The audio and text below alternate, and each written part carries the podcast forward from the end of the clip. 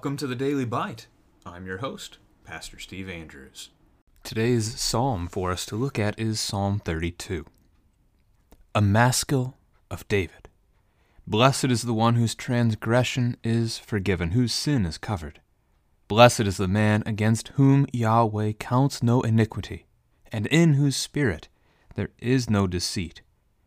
For when I kept silent, my bones wasted away through my groaning all day long. For day and night your hand was heavy upon me. My strength was dried up as by the heat of summer. Selah. I acknowledged my sin to you, and I did not cover my iniquity. I said, I will confess my transgressions to Yahweh, and you forgave the iniquity of my sin. Selah. Therefore, let everyone who is godly offer prayer to you at a time when you may be found. Surely in the rush of great waters they shall not reach him. You are a hiding place for me. You preserve me from trouble. You surround me with shouts of deliverance. Selah. I will instruct you and teach you in the way you should go. I will counsel you with my eye upon you. Be not like a horse or a mule without understanding, which must be curbed with bit and bridle, or it will not stay near you. Many are the sorrows of the wicked, but steadfast love surrounds the one who trusts in Yahweh. Be glad in Yahweh, and rejoice, O righteous, and shout for joy, all you upright in heart. This is the word of the Lord. Today's text is a penitential psalm.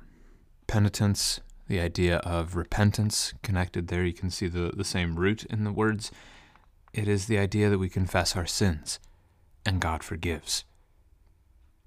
It's part of our regular routine together as we gather for worship in the Lord's house. We open a service with confession and absolution that we confess our sin, and the pastor responds with the words of Christ that our sin is forgiven in the name of the Father and of the Son and of the Holy Spirit. Amen. We're actually going to see later in this psalm some of the words we use in confession and absolution together. As we started out, that word maskil uh, seems to refer to penitential psalms here. Lumps it into a certain category of hymns, basically.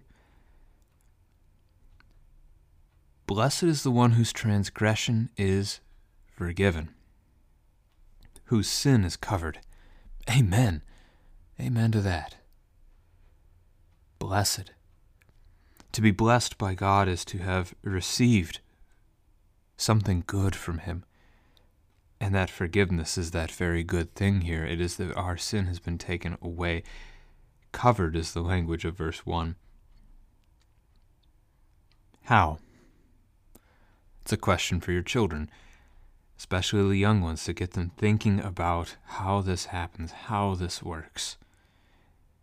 The Question continues really when you get into verse 2 as well. Blessed is the man against whom Yahweh counts no iniquity, in whose spirit there is no deceit. You can just roll that how question forward. How is it that God doesn't count iniquity against us? So, how is our sin forgiven? No, Jesus died for us. It's the easier answer. Uh, it really is the same answer for the other. How is our iniquity not counted against us? Uh, because Jesus took that iniquity, He took that sin for us, and He took it to the cross. It's been crucified with Him, it is gone, covered by the blood of Christ. We have put on Christ, is another way maybe to say it. We've put on Christ and His righteousness, and in whose spirit there is no deceit. New Testament verses that talk about Jesus dwelling in us or the Spirit dwelling in us there are several of those, and this connects. Christ is in you, and because Christ is in you, you live. Blessed is the man. Blessed. And we've received these great and fantastic gifts from Christ our Lord. When I kept silent, my bones wasted away through my groaning all day long. The picture of decay, of the body wearing down, leading towards death. This is what sin does. This is what the guilt of our sin does. If it weren't for what Christ had done on the cross, the devil's hand would be over us. He would take that sin, he would dangle it above your head, and taunt you with it, telling you how awful it was, how God could never possibly love you again after what you've done. You, God can't God can't forgive that. God can't take that away from you for the 17th time. Too many, too much. No. That's all been undone, but you can see you can see how such temptations, how such doubts would weigh upon us, would be dangerous and difficult for our faith. David takes it even closer. Day and night, your hand, God's hand, heavy upon me. And be thinking about the hand of judgment. Hand here, not necessarily referring to like when you look at your hand, but the capabilities that that gives.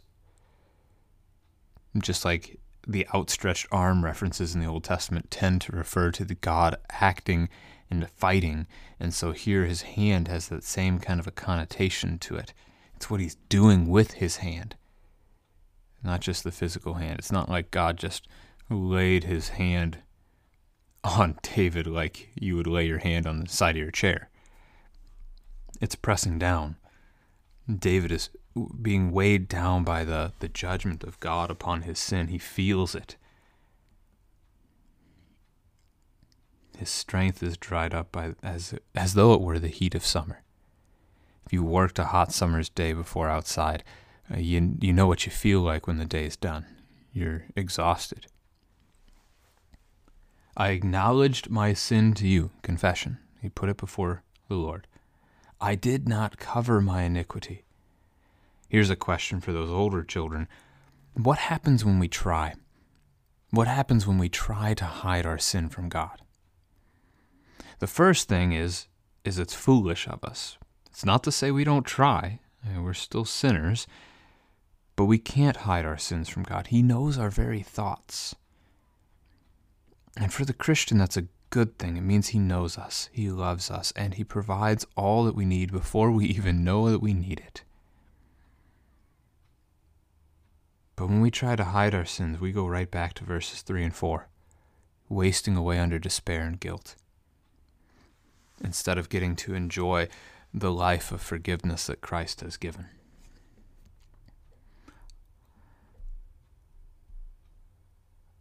Five B I said, I will confess my transgressions to Yahweh, to the Lord.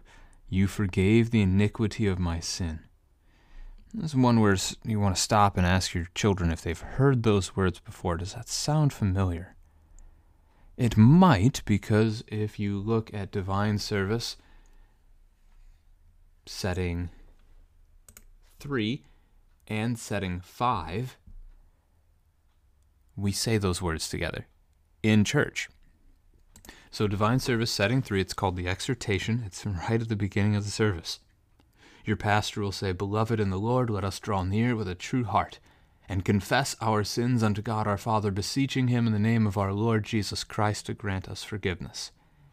Our help is in the name of the Lord. The church responds, Who made heaven and earth? Pastor says, I said, I will confess my transgressions unto the Lord. And the people respond, And you forgave the iniquity of my sin. See those words right there divine service, setting three, and divine service, setting five. I don't know that five is used as frequently, but I'm pretty sure three is the most common, or at least close to the most commonly used of the divine service settings in our hymnal today. Therefore, let everyone who is godly offer prayer to you at a time when you may be found. It's another one you might want to ask your kids when can God be found? When is David telling us to pray to God? The next phrase is part of the hint here. Surely in the rush of great waters they shall not reach him. Can you remember a time in the history of Scripture where there was a rush of great water? Uh, they might say something like the, the Red Sea being parted and then closing in again. And I guess that works, because what happened to those who were still in the sea when the waters closed? The same thing that happened in the Great Flood in Genesis chapter 6 when God wiped out all the evil on this earth, but chose to spare through the ark and the water eight people. This is a picture of judgment. When may God be found? Any Anytime prejudgment. But if you wait until God's judgment has come, it will be too late. It was too late when the ark was sealed. The fate of those, I don't know, fate's not necessarily a Christian word, a biblical word. The outcome, the judgment of those who rejected God and rejected the offer of salvation aboard the ark who mocked Noah as he built it, or ignored it altogether, ignored the word of God. Their judgment was sealed, it was done. And as the waters rose, we can imagine how they might have started trying to get aboard the ark, seeking shelter with none to be had. This is what it's going to be like on the last day when Christ returns. Philippians 2 says it very plainly that every knee will bow, every tongue will confess that Jesus Christ is Lord, but not everyone will be saved. It will be too late, just as it was too late when the ark closed and the rains began. So pray to God when he may be found is, is now. He can be found now. Most likely, he can be found tomorrow too. We don't know that for certain, though. There's no guarantee Jesus could come back today, and if he does, the time is done. A mighty rushing water, it won't be a literal flood like it was all those many years ago. But the judgment, as God puts an end to this creation and, and begins, it welcomes us into the new heaven and the new earth. You are a hiding place for me. You preserve me from trouble. You surround me with shouts of deliverance. And this is the picture of God's provision. We saw quite a bit of this in chapter 31 of Psalms yesterday. God hides his people. That's a, a way to protect that they cannot be harmed because the enemy cannot find them. Surround me with shouts of deliverance. Interesting phrase. It could be two different ways. We could think of perhaps the battle at Jericho, which wasn't really much of a battle, as the Israelites surrounded the city. They shouted and blew the trumpet, and the city walls came crashing down. God's voice does stuff. And so the picture of God crying out in battle and victory to save his servant. Could be. And so then we think of Jesus on the cross as he breathes his last and gives up his spirit. Those seven words of the cross that are often a focus of the Lenten season in congregations would certainly be fitting. But it could also be the celebration of those delivered. And so then we think of something like Palm Sunday and the triumphal entry of Jesus into Jerusalem as all the people are shouting for their king. They're shouting for this man who has come to deliver them. I've skipped it over three times now. Selah. S E L A H. We don't actually know what this word means. It, it's some kind of a musical notation, perhaps indicating a pause, uh, maybe indicating a repetition of some kind. We, we just don't know for sure, but it's in the Bible, so we leave it there. We don't want to just erase it. These were hymns, these were music for the congregation to sing. The choir master and the people would have known what to do with them. So we respect it for that, um, even if we don't necessarily know how to use it today. I will instruct you and teach you in the way you should go. I will counsel you with my eye upon you. And we get some of that counsel, some of that instruction for the rest of this hymn. This would appear to be David teaching. That David is the I and you is me and you. Uh, he is seeking to teach us the ways of God and to give us counsel, even now, even all these many years later. I suppose you could take the I here as being the Lord and the you as being King David. It doesn't fit with the greater context quite as smoothly, verse 1, for example, or even verse 11, which do seem to be David himself addressing us. So David's going to show us what to be, who to be, how to live. Be not like a horse or a mule without understanding that must be curbed with bit and bridle, or it will not stay near. So these animals would run away if you did not train them. They would be of no good, no use to you.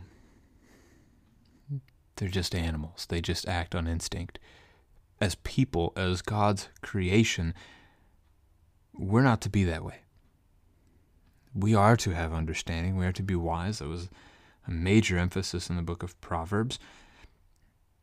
Be wise, have discerning.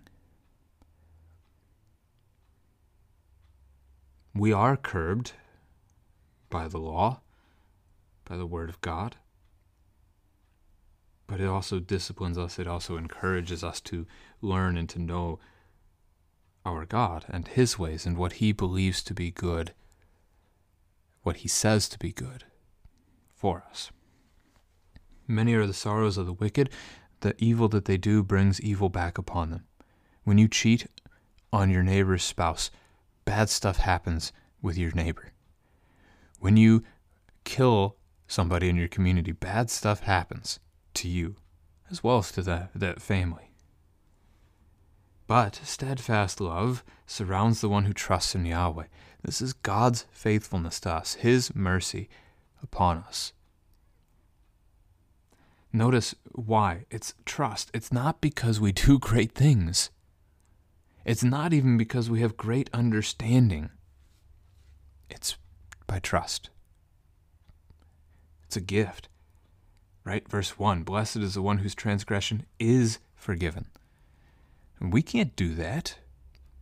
It's given. Blessed is the one whose sin is covered.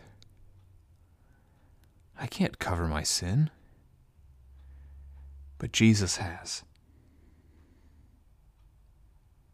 So we trust. We, it's faith. We are saved by grace through faith. It is not of works, so that no man may boast. Be glad in Yahweh, rejoice, O righteous, shout for joy, all you upright in heart. That goes back perhaps to verse 7, the shouts of deliverance that David mentioned there. Uh, join me in shouting, praise God. Indeed, our gladness is in the Lord. And we do, we rejoice, we take joy again and again and again because of what God has done for us, because Christ loves us, because He died on the cross to forgive us and take away our sins. Thanks be to God. Rejoice always, pray without ceasing, give thanks to God in all circumstances, for this is the will of God for you in Christ Jesus. 1 Thessalonians chapter 5, verses 16 to 18.